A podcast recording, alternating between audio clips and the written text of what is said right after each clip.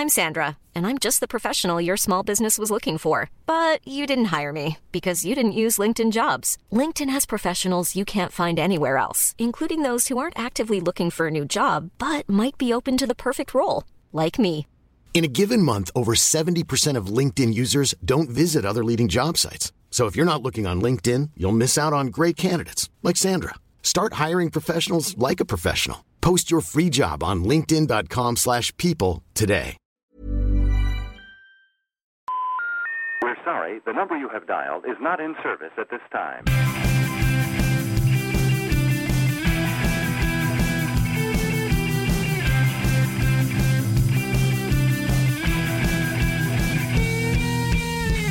Hello and welcome to the World Cricket Show, the world's favourite cricket show, back for yet another episode, in spite of what I can only describe as intergalactic public demand.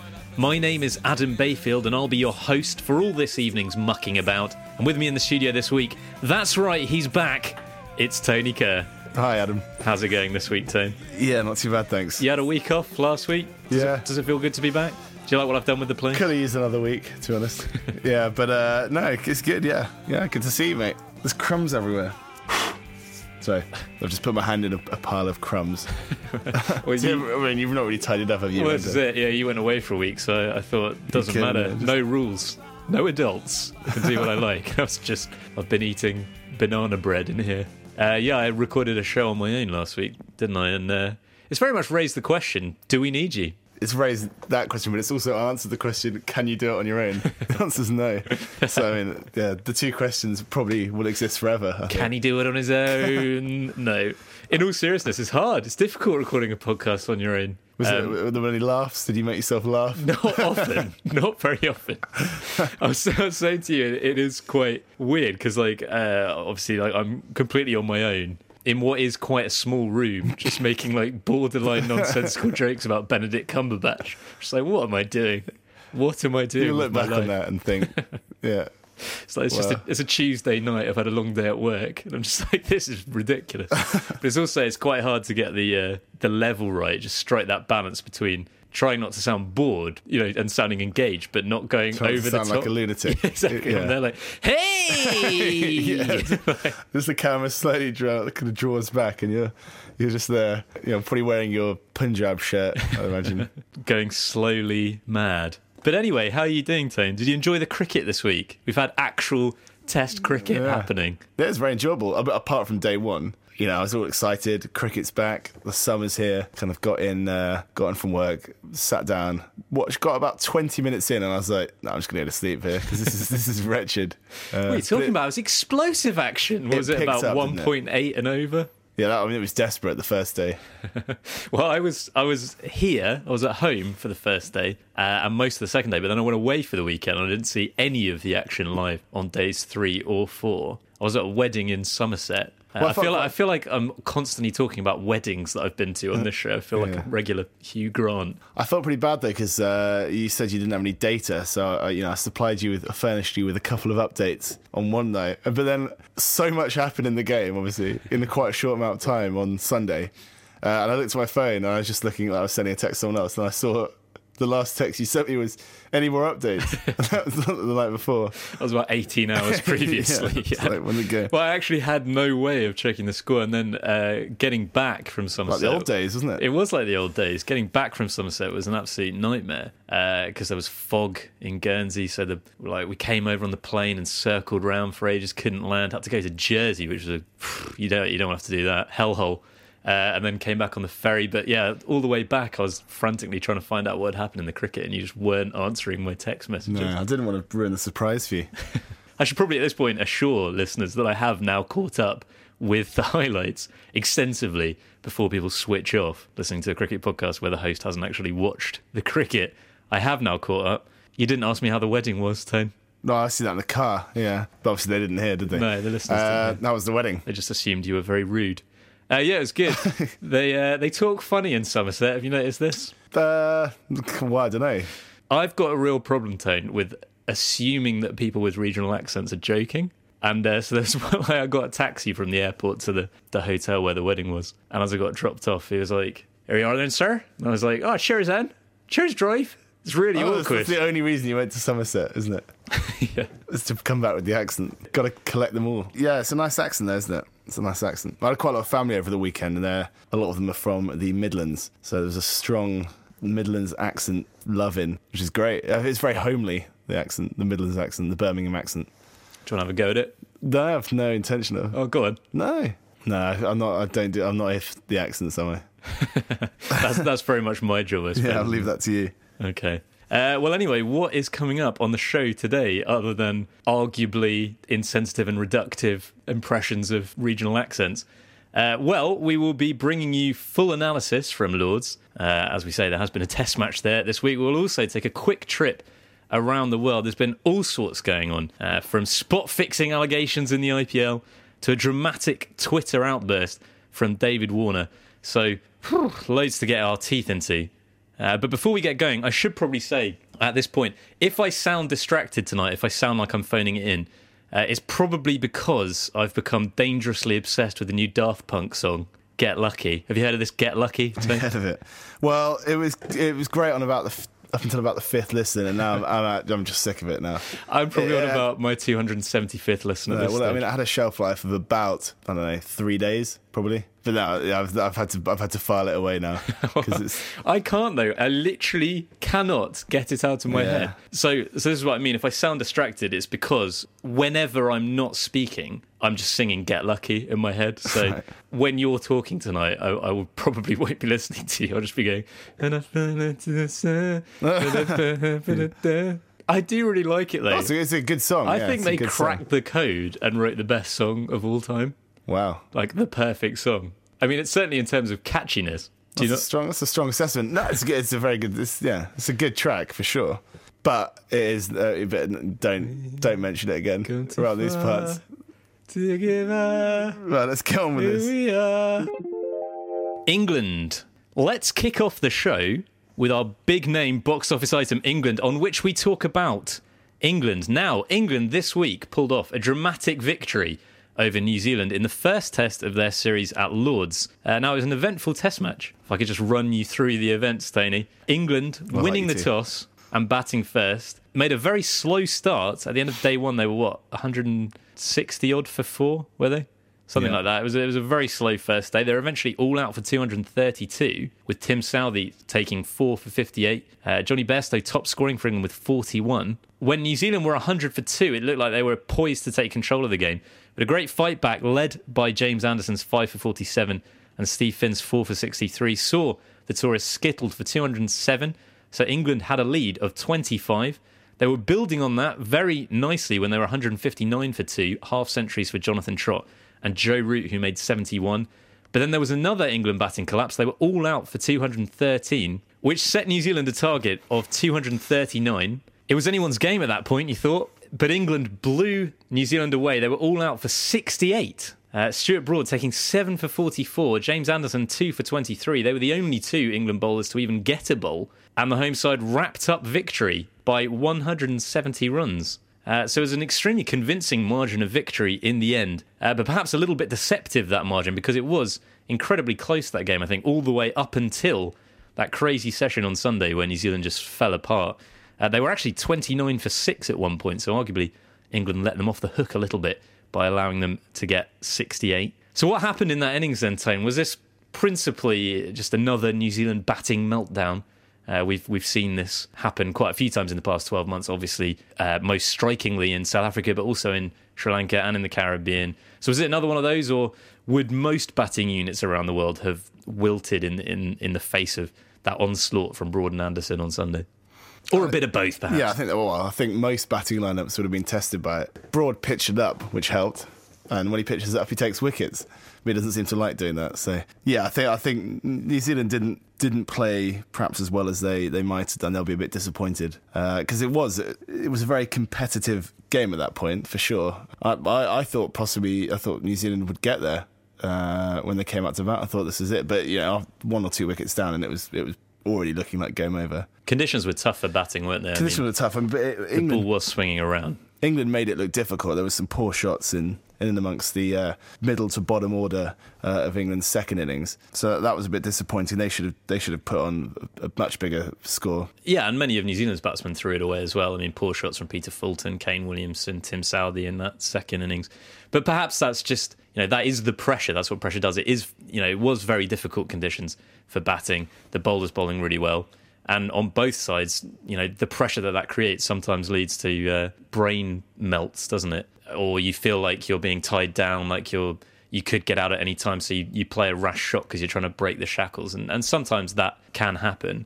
But I, I thought England bowled incredibly well on Sunday. I mean, Jimmy Anderson was unplayable at times, and you might remember the way that he set up Dean Brownlie with that brutal in swinger, uh, which hit him on the pad but was just too high for LBW, and he followed that up with one that just nipped away a touch, and that's pretty much perfect bowling, isn't yeah, it? Yeah, that was scary, and I mean, it, it, the ball was really doing a lot at that point. Uh, and there, there, was a great Hawkeye, you know, Hawkeye illustration of that, uh, and the, the, the trajectories of the two ball, balls almost just kind of like they kind of like a vortex, aren't they? They spiral around each other almost and just go off in different directions, like a double helix. Yeah, exactly. Like, like the structure of DNA. Uh, I mean, it was the very DNA of bowling, you might you might say. Uh, yeah, they, they but, almost but landed great. on the same place. Yeah, they uh, came from a slightly yeah slightly different release point, uh, landed on the same point and went different directions. And yeah, like you say, it was it was perfect.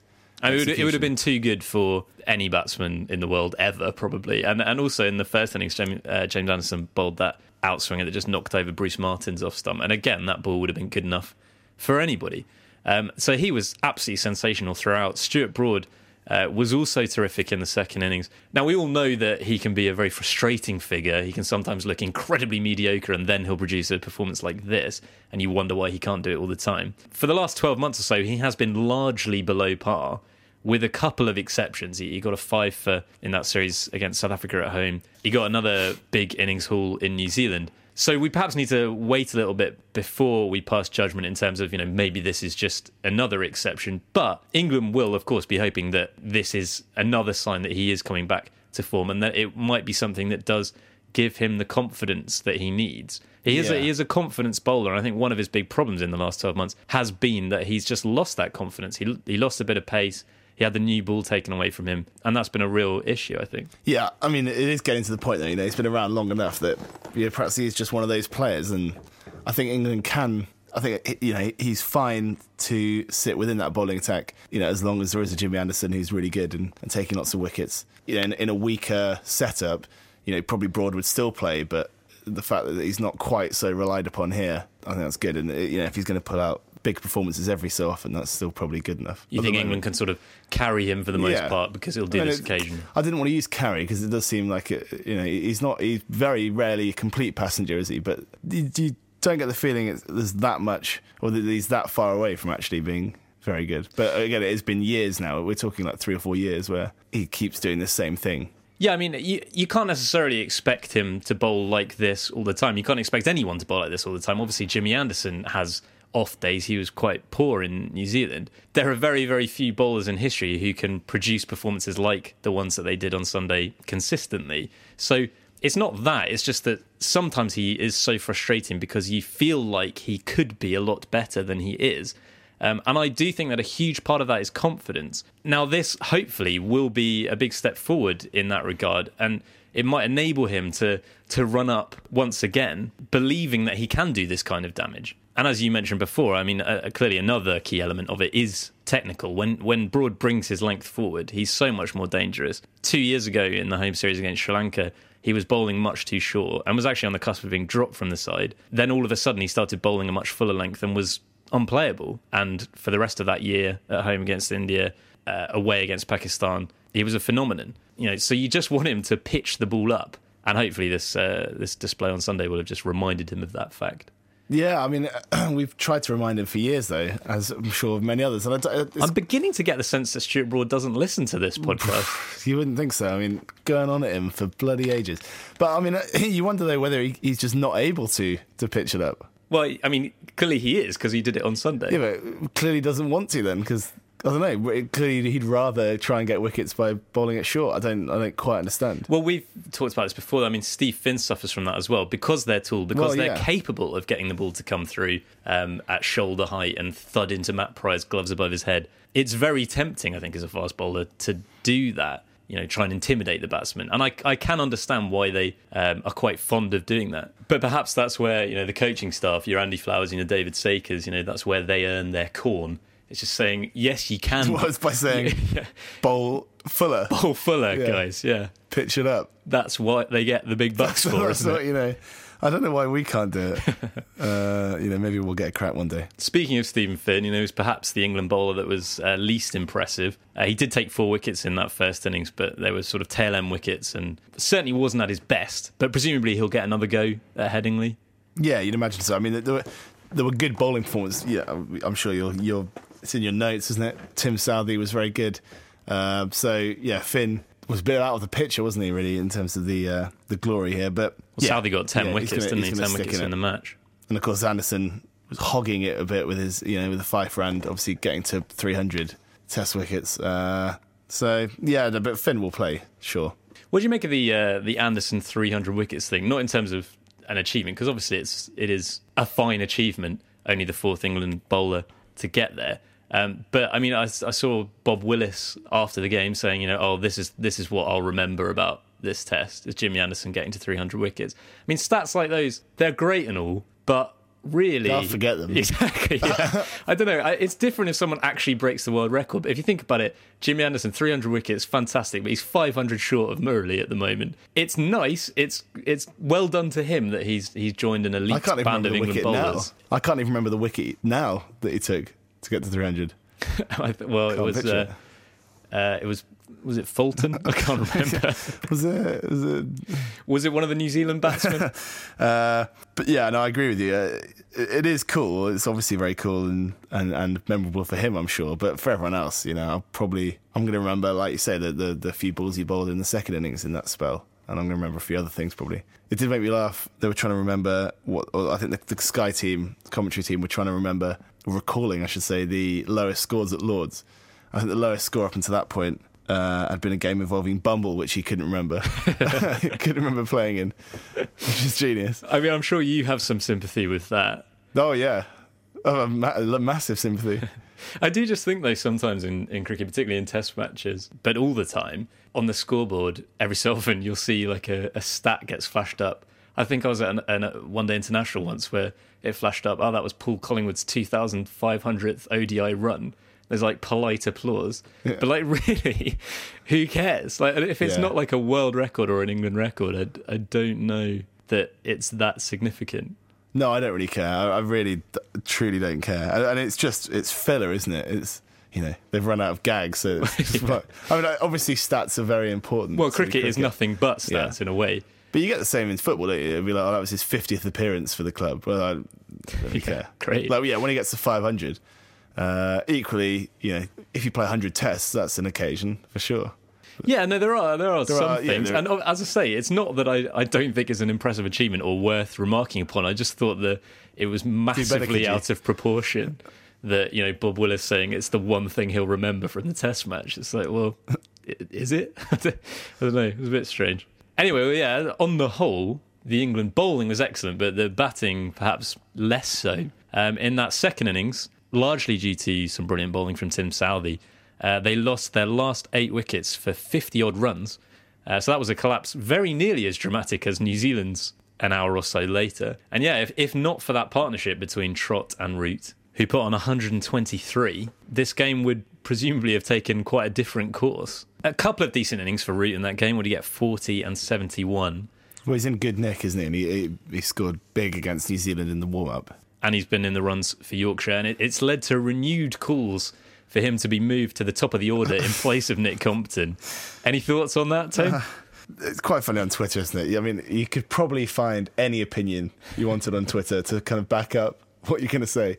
But, you know, there were, I think Compton had made about 12 or 13 in the first innings, and people were like, well, Compton's like established it. You know, he's really, he's really bedded in uh, and locked his place down. But, you know, he's uh, only 31 runs in the test match. You know, not great, obviously, not a great return, but No, I'd- I'd leave Compton there at least. for Well, it is only one test match. yeah, isn't it? exactly. I'd leave him there for the rest of the series, probably. Well, the, the one game that's left in the series. Yeah. I do think it's a bit absurd, though. Come on. I mean, Compton scored a century two test matches ago, and he scored another one the test match before that. I think people, I think a lot of people, you kind of treat Test series in isolation. You forget the previous series entirely. We shouldn't. Well, no, you shouldn't. But so if someone doesn't really hit the ground running in a Test series, you kind of think, well, they haven't, you know, they haven't performed at all. It kind of feels like a, you know, it feels like a whole Well, particularly if there's, story. if there's a few months in between, it's like they've almost got to start again. It's certainly when they're relatively new to the team, like Compton. But you know, he's not had that many bad games actually for England because he was pretty decent in India and then fantastic in New Zealand. This was a poor game for him, but you know, you're allowed a poor game, and for some reason.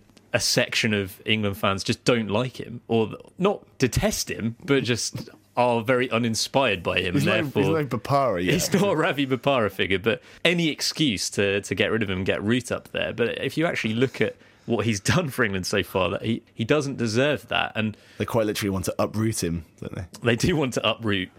If I see that on Twitter, I'll be, I will edit you saying that out and I will tweet it later. No, I think I do think that moving Compton aside now would be would be pretty absurd. It it, it would be a sort of the, the kind of selection decision that was made in the nineties. Um, and I I don't know about you, oh, those are but good days. Those are great days, the 90s. I know you love the 90s, but I don't want to bring back Britpop or Saved by the Bell, Helly Hansen jackets. Forget it. They're all here, man. They're all still here. They never went. They never went. I don't, know. They're, everyone's bringing back the 50s, though, at this wedding. Well, everyone's got bringing a 50s everything. look. Yeah. Slick back hair. It's the 1950s again, Tone. It's every, it's every, it's, yeah, it's everywhere, isn't it? How do, you, how, do you like that observational humour that I'm bringing to the show now? What about that, Tone? They're bringing back the 1950s. Have you noticed that? Book me a gig on the comedy Yeah, store. no, that'll get you in. You'll be on the bloody road show soon. Yeah. Anyway, yeah, I think, you know, it's worth remembering that uh, Root hasn't actually scored a Test century yet. Compton's got to. It's not like Compton's keeping Root out of the team either. I, d- I don't see why there can't be room for both of them. It's all about numbers for you, isn't it? And in that case, I'd much rather have Root in the middle order. I think because he's a, he's a much more versatile player. He can play at different tempos, and I think that's probably more necessary. I was the middle order. watching, uh, yeah, lots of family over the weekend watching watching the cricket uh, with a couple of my, uh, well, with my uncle and godfather. Uh, but everyone who walked into the room was like, "God, how old's he?" That was the first thing they they said about him. He does look about 11. Yeah. Also, I don't know if you noticed, but uh, Joe Root's brother, Billy Root, uh, was on the field for quite a large proportion of this. Billy test. Root. The commentators pointed this out every five minutes, though. that It would, it would just pan round to Billy Root, who was on as a sub for Ian Bell. And they go, oh, that's actually Billy Root, brother of Joe. Every time the commentators changed, they'd have to comment on it, and Bumble would be like, I think, I think that's actually Joe Root's brother down there, Billy Root. Had so much screen time, he could probably go on Celebrity Big Brother next year. Uh, I was going to say I, I didn't catch it in your uh, your monologue, but did you pass on to the listeners my prediction that England would win this test? Uh, well, I didn't because you didn't actually you didn't actually tell me. I texted you before Mate, I I- recorded that. I said- to say, I can you said give me a prediction? I said it'd be a, a quite a low scoring test, and that England would come through quite comfortably in the end. with That's- Stuart Broad taking wickets. That's, that's exactly what I predicted.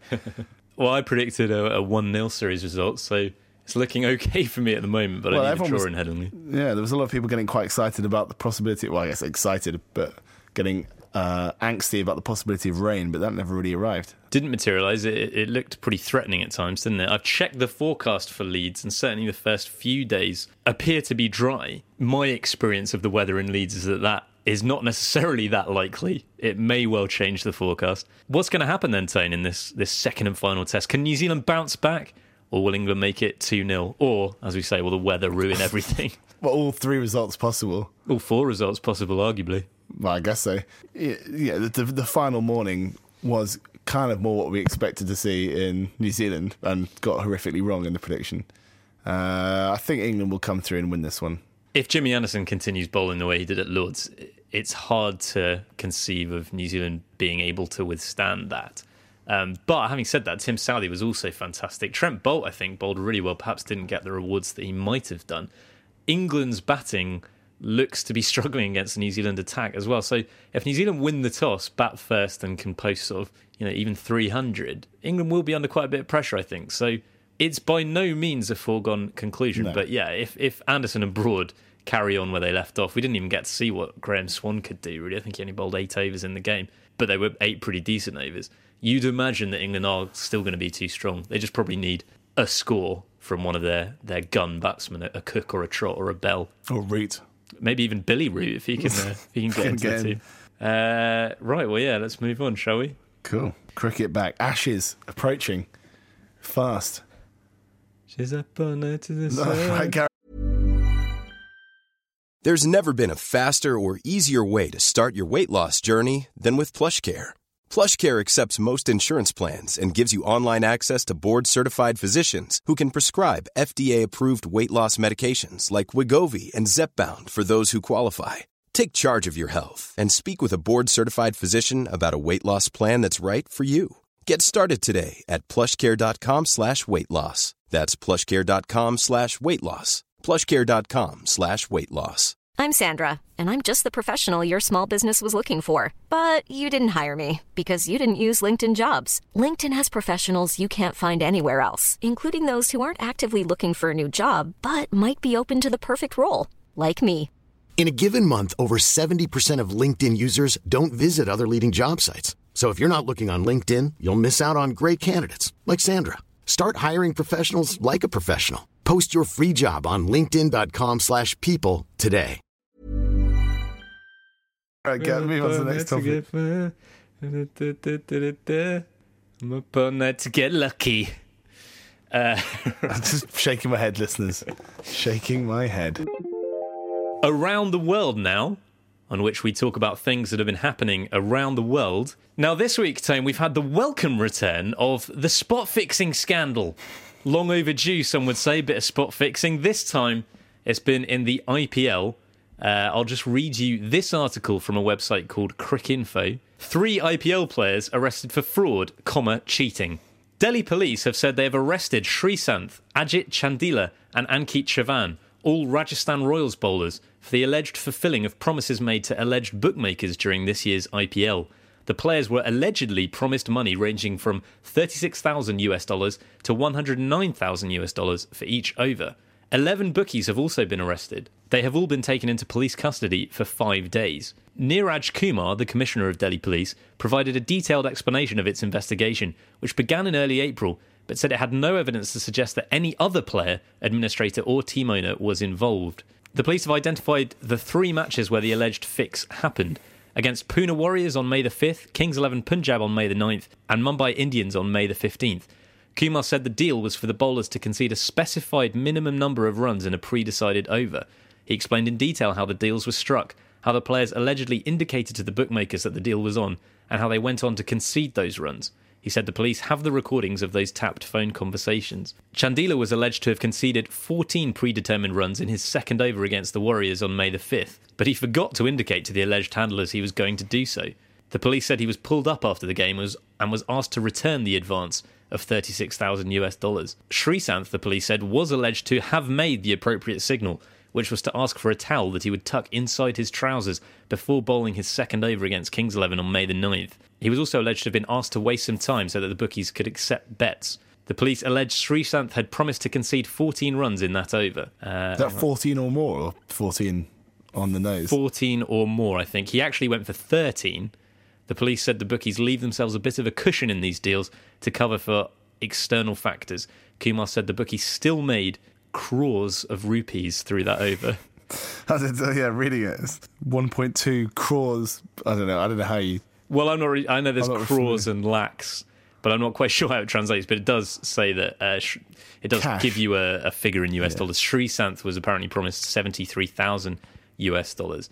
The word allegedly crops up quite a lot in that article, Tone, and obviously at the moment it's all a bit murky. That we haven't heard every side of the story. Sreesanth's pleading innocence, isn't he? He's saying untrue.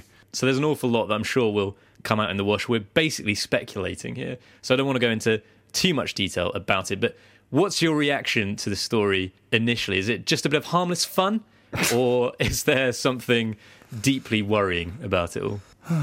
Uh, a bit of both, in a way. Well, not really. Not- not it's not really harmless fun, is it? Uh, I mean, well, first of all, you know, as a lifelong Rajasthan fan, you know, we're, we're hurting. Tristan, I've never really warmed to Tristan that much. You know, I don't want to kind of make him a guilty man before he's actually. and it is quite funny because like it's not funny. It's the wrong word, but like contrast how much everyone loved Mohammed Amir with how much people don't love Sreesanth. And I, well, it's because Sreesanth always has always rubbed people up the wrong well, way. Well, exactly. But you do suspect that he might be treated a little bit differently by both the uh, legal system and cricket public. public, Yeah. uh, than Mohammed Amir was treated. Uh, I mean, reading uh, one bit that the uh, one of the bookies arrested was a former Rajasthan Royals player, Amit Singh. Uh, and actually, at the end of the article on Cricinfo, uh, it talks about him playing 23 IPL games between 2009 and 2012. And then it finishes with he'd been in the news for having been reported twice for a suspect action during the 2009 IPL. He's guilty then, isn't he? He's always, there's always, yeah, there's always been something wrong about this guy. Yeah, it's a gateway, isn't it? It's yeah, the suspect action is a real giveaway. uh, but yeah, I mean, cricket doesn't need it. The IPL certainly doesn't need it. Yeah, obviously it's it's it's not a great story, is it? And uh, it is very troubling. I think my main feeling is the same feeling that I had when all the Pakistan spot fixing stuff broke in 2010, which is that this is not about the players, not really. There's been a reaction along the lines of string 'em up uh, from a, a, a wide section of the cricket media and public, people calling for lifetime bans for these players as though that's going to solve the problem. I very much doubt that these specific players are at the root of what's going on here. And as such, banning them achieves nothing. I mean, yes, you've got to ban them, you can't do anything else. They've got to be punished for doing this, but to concentrate on the players is to miss the point, I think. And Totally. the the Delhi police have arrested bookmakers and um, middlemen, so it does appear that in this case they are um, going after the people who are really responsible. But if you just look at the players in a way that perhaps the cricket media is is focusing on, ban them, get rid of them. Other players are going to come along, and they will be and they will be just as susceptible if you don't transform the culture, transform the system that has led to this particular group of players getting into spot fixing in the first place, and then you've got exactly the same problem on your hands. Well, precisely. I mean, it, to be in a position uh, to kind of get, you know, as a player, to be in a position to get involved in this kind of thing requires you to be very good at the sport and years of years of work. And you can't. No one, no kid gets into cricket or any other sport for that matter to eventually uh, hope to fix the you know fix a top level sport for Yeah. financial gain. It's it's ludicrous. So yeah, the the only way to, to stamp it out is to come down extraordinarily hard on the people who are yeah who are tempting them and kind of yeah wafting this cash in front of them. Obviously, things like this. I mean, to me, it sounds like a really easy thing to do. So for you know, Sreesanth, Sreesanth, Sreesanth should know better. Uh, Use of your course, words, Stone. Spell it out. Sreesanth Okay. should know better, but everyone is susceptible to, to temptation. So, like you say, i you can't focus on the players, and you've just got to you, you've got to make it not an option for. Uh, for I mean, they call them bookies, but they're just they're crooks, aren't they? Effectively, They're not- Essentially, yeah. They're not and, like I mean, everyone is uh, potentially corruptible, some more than others. But if you can eradicate the possibility of these players being corrupted, then it's not an issue. And obviously, that's very difficult.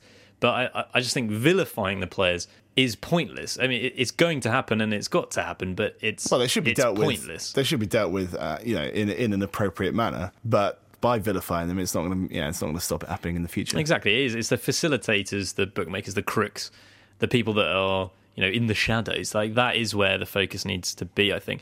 I actually woke up listening to the radio this morning, and they were talking about um, poaching in Africa, poaching of elephants, and it's not an entirely analogous situation, but they were saying that you know the the focus uh, in the last few years has largely been on apprehending poachers, but that has been shown to be completely Well, ineffective it's because you arrest poachers, other ones come along because there's a demand for ivory. What you've got to do is tackle the demand for ivory, is change the culture in places that, that where ivory is is um, lucrative. Um, no, don't get me started on this, mate. This makes me angry. Yeah. well, yeah, and you're right. It, it makes me angry too. But it's yeah, it, it's completely the wrong approach to go after the poachers. I mean, you've got to go after them, but that in itself is not enough. And I, I do think it's a similar thing here. It's the players is not the problem. Uh, the players is not the problem. is the conclusion that I've come to. Um, but as you say, it does raise a, a host of troubling questions for the IPL. Uh, obviously, it's not an enormously transparent competition. There's obviously no international agency that's kind of doing the organising or that is involved in the organising, and perhaps that's part of the problem I here. know a great one if, they need one recommending. Which one were you thinking of? Well, ICC. Oh, they're brilliant, They're aren't they? great, aren't they, mate? Yeah, and obviously the ICC doesn't have a, a great track record of its own, but the fact that it is a, a pan national um, organisation, I think, does help a bit. You'd think that the IPL will have a real go at sorting this out. You'd think it would be very much in their interest to do that because it, it, it is taking a, a sledgehammer to its credibility, this story, and credibility is the thing that the IPL has been fighting so hard to attain over the last few years. So you would think that they will do everything they can to stamp it out, but it remains to be seen what, uh, what the outcome of this is. To move on to a related story and another very familiar 21st century problem. Uh, this is David Warner's Twitter outburst. Spot fixing and Twitter rants, Yeah. arguably the defining things about cricket You in the last few years. going on for a few years as well. Um, I'm going to read you this article from uh, the Daily Telegraph. David Warner could face action after Twitter attack on Australian journalists. David Warner could be fined by Cricket Australia after a Twitter attack on two of the country's leading cricket writers. Warner, who is playing in the Indian Premier League, attacked respected cricket reporter Robert Craddock following a piece which described the 2020 competition as a quote smouldering cesspit. Cricket Australia confirmed that general manager Pat Howard had contacted Warner and his manager to seek an explanation. Cricket Australia is aware of comments made on David Warner's Twitter account overnight, read a statement. Cricket Australia is attempting to contact Warner and will continue to investigate the matter. Cricket Australia will make further comment once it has conducted a thorough investigation. The opener plays for the Delhi Daredevils in the IPL tournament, which was rocked this week by accusations of spot fixing against three players, including Indian Test paceman Sreesanth. After posting a tweet with expletives aimed at Craddock, urging him to get a real job, the cricketer then appeared to take issue with Craddock's News Limited colleague Malcolm Conn in abusive tweets sparking a back and forth exchange. Here are some of the tweets. Warner to Craddock initially. Wow, some smart journo who thinks he can bring down people. Well done, champ. Craddock did not respond, but Malcolm Conn immediately defended his press box colleague. You lose 4 0 in India, don't make a run, and you want to be tickled on the tummy. Win the Ashes and get back to me. Uh, David Warner to Malcolm Conn. Coming from you, champion, all you do is talk. What about encouraging Oz players rather than bagging them? They used the word bagging a lot in this article. um, uh, anyway, it goes on. It Yeah, goes on, and there's, vein. there's a lot more um, expletives in uh, a dodgy Australian accent. Um, so there you go. What do you make of this, Tone? Have you heard of this Twitter?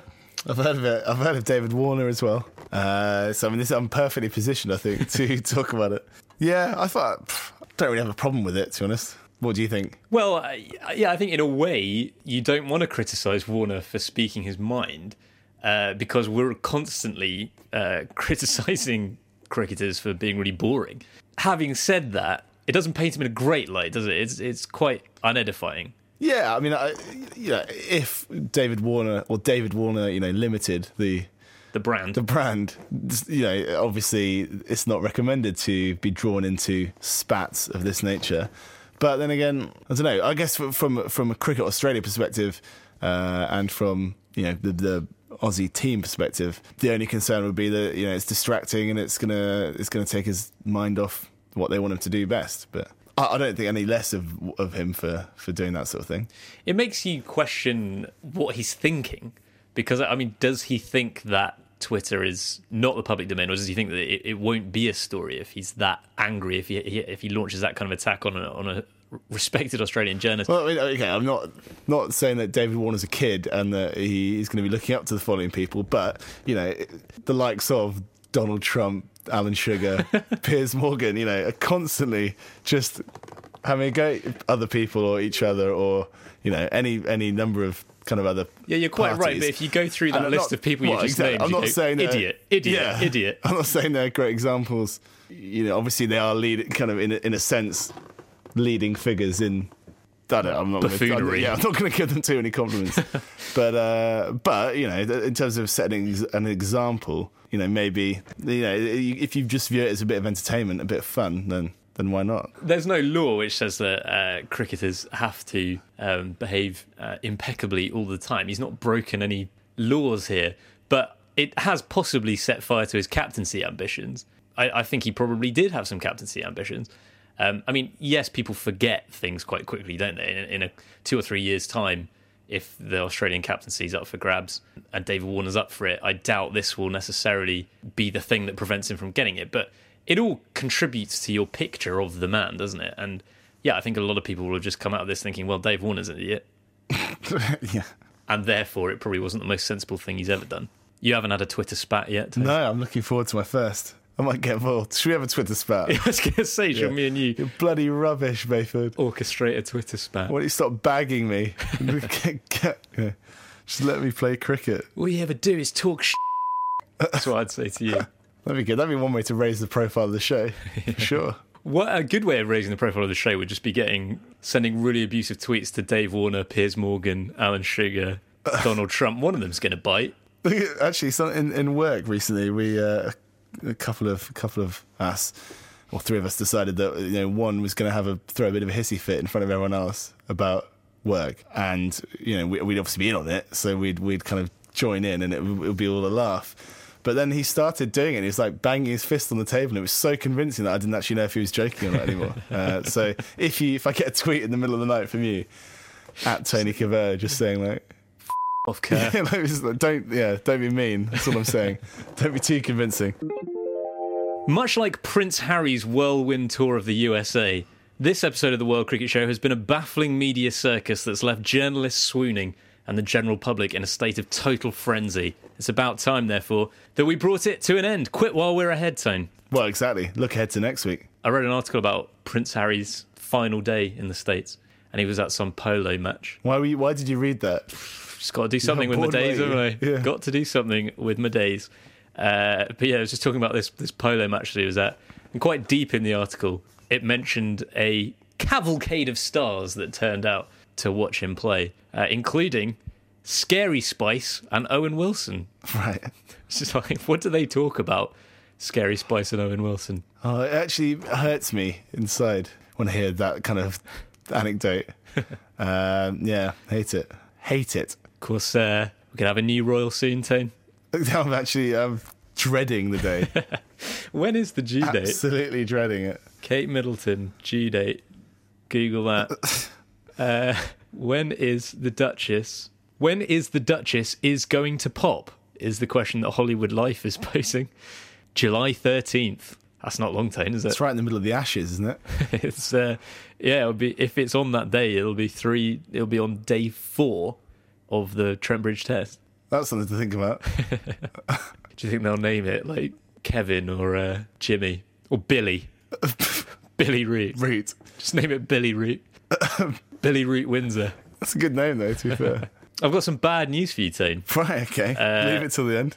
this- Sucker punch. The start to the season for Kobo Legends is going from bad to worse. Well, I've been out of action for a couple of weeks. You've missed the last couple of games, and it has really shown uh, because we've lo- we've lost both of them.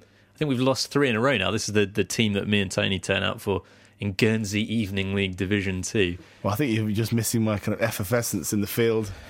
uh, and, you know, my odd run as well. Crucial, often. Yeah, the uh, the one run that you supplied so far this Well, it's only in two games, uh, did make a big difference, I think. In fact, both those games you missed, not only defeats, but very heavy defeats. The second one was by about 50 runs, which in a 16 over game is a hammering. It's a Danny Baker's right hammering.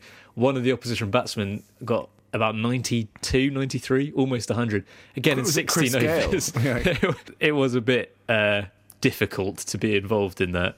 Uh, but I did actually get a bowl in that game, Tone, in that game where someone got 92.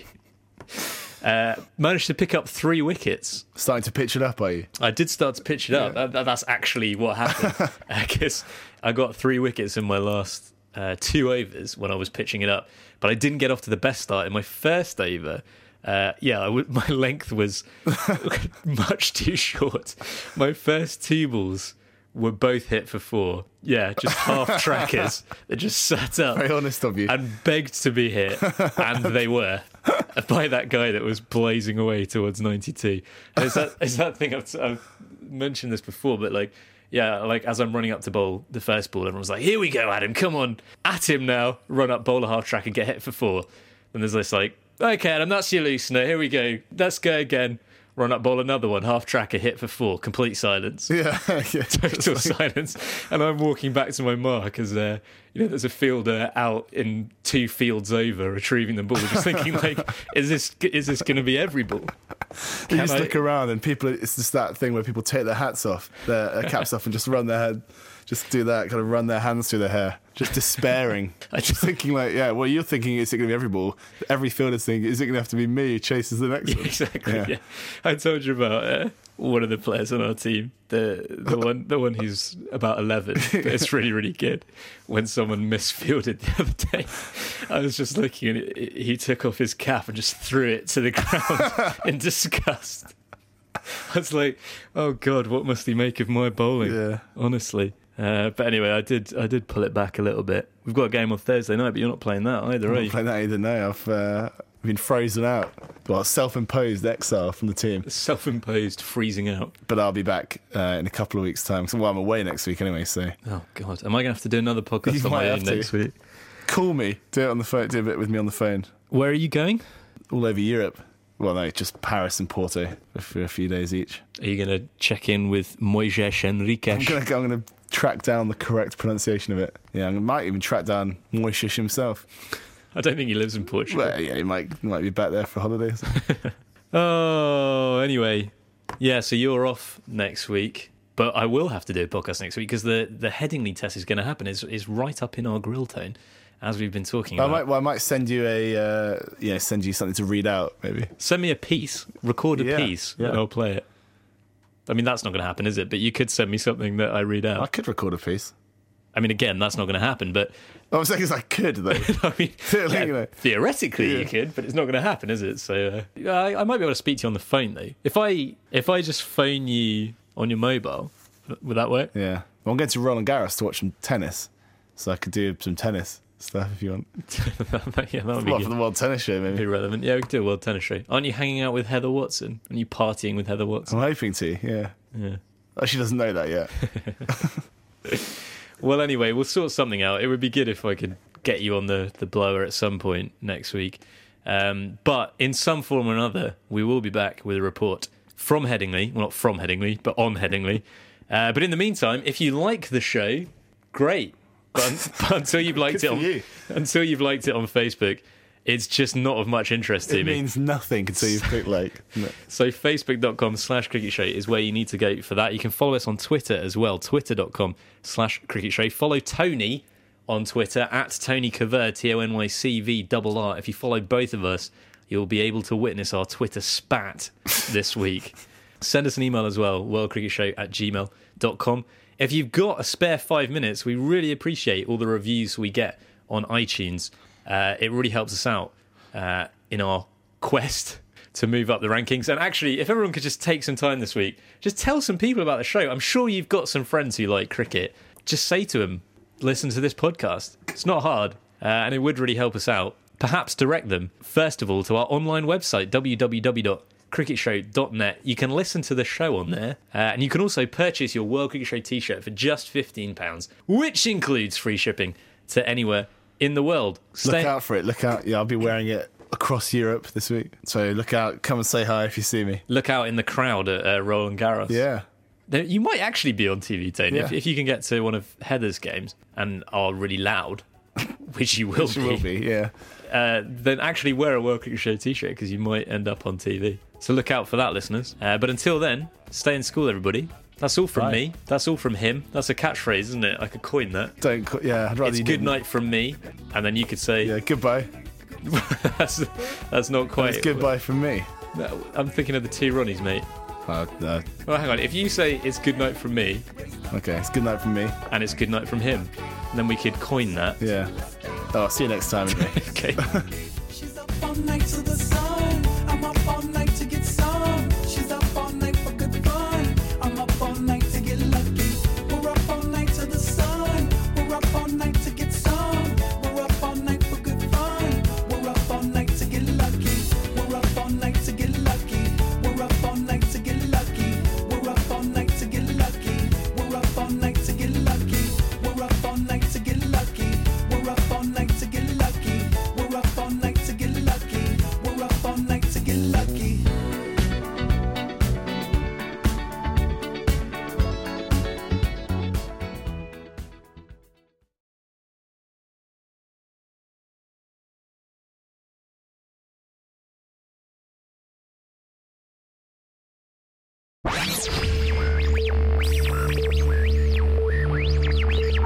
mate, we're all set. We can talk cricket if you want. Just pushing your buttons over there. Pushing all your buttons. We we untalk cricket. Get all your buttons in order. Right. Uh, oh, I need to start my timer actually. We haven't done one of these in here for a while, have we? A few weeks. Yeah. Nervous. it's weird, isn't it? Because I really don't get nervous doing this, like ever. I guess it's I don't know. You just don't really think about. No, I don't, I don't even think. I, I really, I've never even It's I'm so relaxed, so relaxed about almost it. too relaxed. Yeah. We're up all night to get lucky. We're up all Yeah, night to get do that all lucky. Mom deserves the best, and there's no better place to shop for Mother's Day than Whole Foods Market. They're your destination for unbeatable savings, from premium gifts to show-stopping flowers and irresistible desserts. Start by saving 33% with Prime on all body care and candles. Then get a 15-stem bunch of tulips for just $9.99 each with Prime. Round out Mom's menu with festive rosé, irresistible berry chantilly cake, and more special treats. Come celebrate Mother's Day at Whole Foods Market.